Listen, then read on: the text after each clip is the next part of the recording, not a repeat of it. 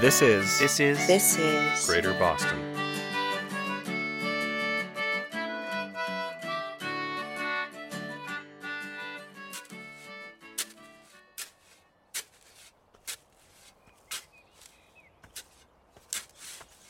Well, goodness, Mr. Fredericks, have you got the right idea today? Morning, Bernie.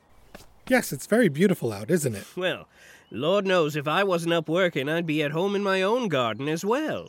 What's on the docket? Well, I've got cucumbers, tomatoes, eggplant, and kale all going so far. Right now, I'm making some room for some winter squash. Mm, mm, mm.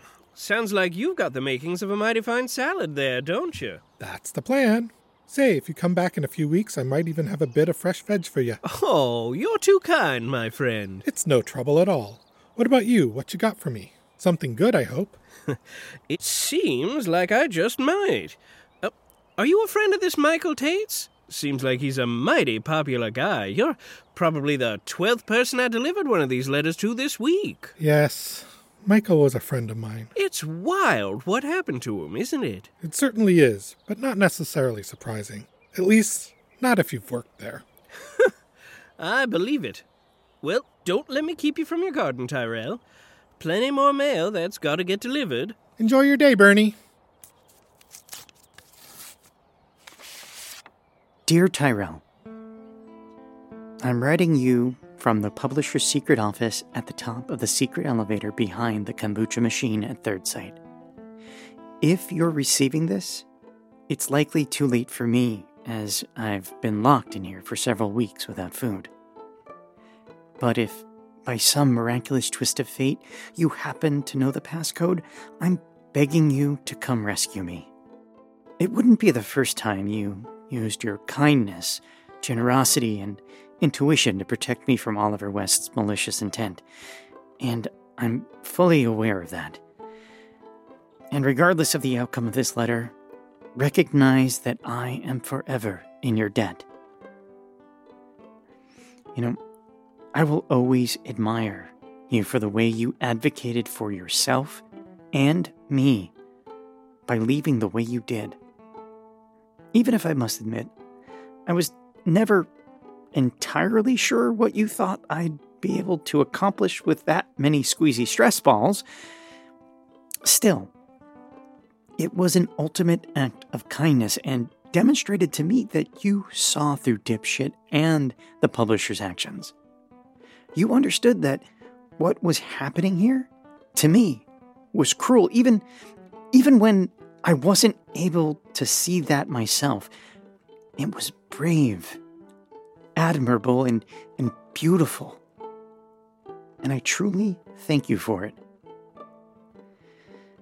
But that isn't the only reason I'm writing you today, because I must make a confession to you. For I have committed a cruelty upon you that, until now, I've never admitted to another soul. Tyrell, I am ashamed to say that I am the third sight lunch thief. It started innocently enough at first. Before Gemma left, she told me how nobody ever cleared their food out. And here I was, hungry, but newly employed with a negative bank balance.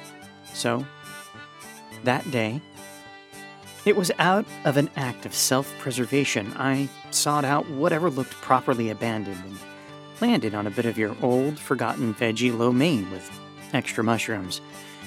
At the time, it did the job, and you seemed none the wiser. So, I didn't think anyone would be hurt by my actions. Mm, But eventually, I changed. No longer was I merely the kind of lunch thief that raids the fridge and picks at whatever looks good that day. No, my actions were far more nefarious than that. I spent my next few months seeking out whichever Tupperware or takeout containers had your name written on it. And not only because you consistently had the very best food of the bunch, though, let me be very clear, you absolutely did.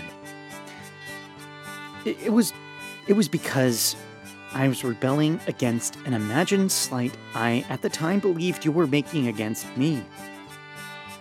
The oven roasted ratatouille with uh, cherry tomatoes that burst in my mouth, and a balsamic reduction that I still can't get out of my head. Your award winning three bean chili sent me and every single person who works with us reaching for a bag of stale tortilla chips. That was all you.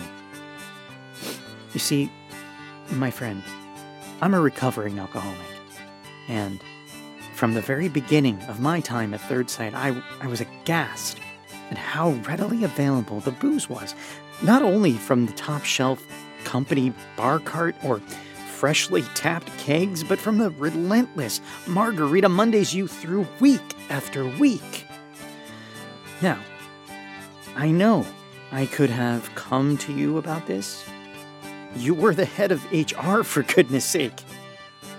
But my sobriety was new, and this was the first steady job I had in ages. So, at the time, I blamed you even though I, I understood intrinsically what you were doing was out of kindness uh, of your heart and desire for camaraderie between colleagues, I I couldn't yet take responsibility for my own weakness. At this point, I have no idea how I can return the very many favors you've done for me. But if I somehow through some dumb stroke of luck, make it out of here, give me a call. Lunch is on me. With love, Michael Tate. Wow, did you beautiful baby sprouts hear all that? It sort of explains a lot. I always wondered why Michael never joined us at company happy hours. I figured he was just shy, sensitive, but this makes a lot more sense. And while I'd wish he'd felt comfortable enough to confide in me, human resources departments, no matter how honorably run, do have a pesky history of protecting the employer more than the employee. And an admission of that kind may have triggered the kind of recourse that would have seen Michael unemployed all over again. Hmm. I wish this letter had gotten to me sooner. Not that I had the code he needed. No, I didn't even know those apartments were there but I would have done anything I could to help my friend out of that situation, because I know he would have done the same for me. Still, I'm glad he was able to get himself out. Now I'll be able to take him up on that lunch. I wonder if he's still got the same number. I guess there's only one way to find out.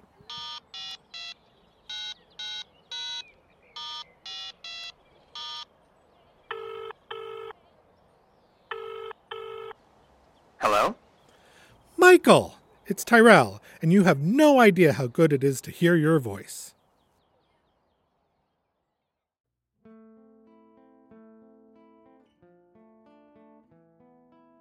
Greater Boston is created by Alexander Danner and Jeff Van Dreason with help from T.H. Ponders, Bob Raymonda, and Jordan Stillman. Recording and technical assistance from Marck Harmon. This episode was written by Bob Raymonda and sound designed by Alexander Danner. Dialogue editing by Bob Raymonda.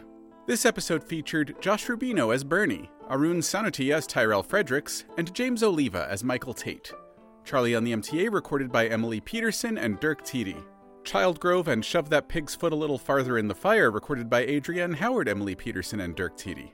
For news and updates, you can sign up for our newsletter, link in the show notes. You can support Greater Boston on Patreon at patreon.com slash greaterboston. Greater Boston is a Third Sight Media production. Don't you? Ooh, that was so sinister. Let me try that again. Hello?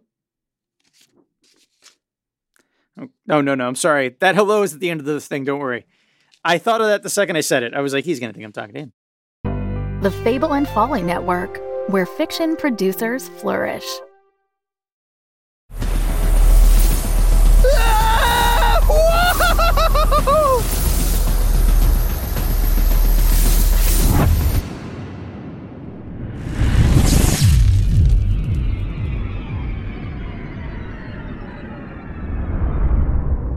Whoa.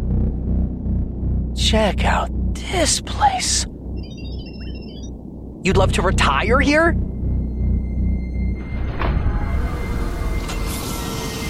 What is this?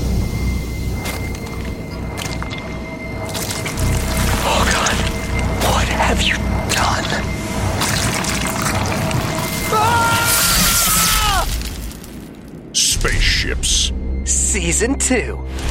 Out now on podcast platforms across the galaxy.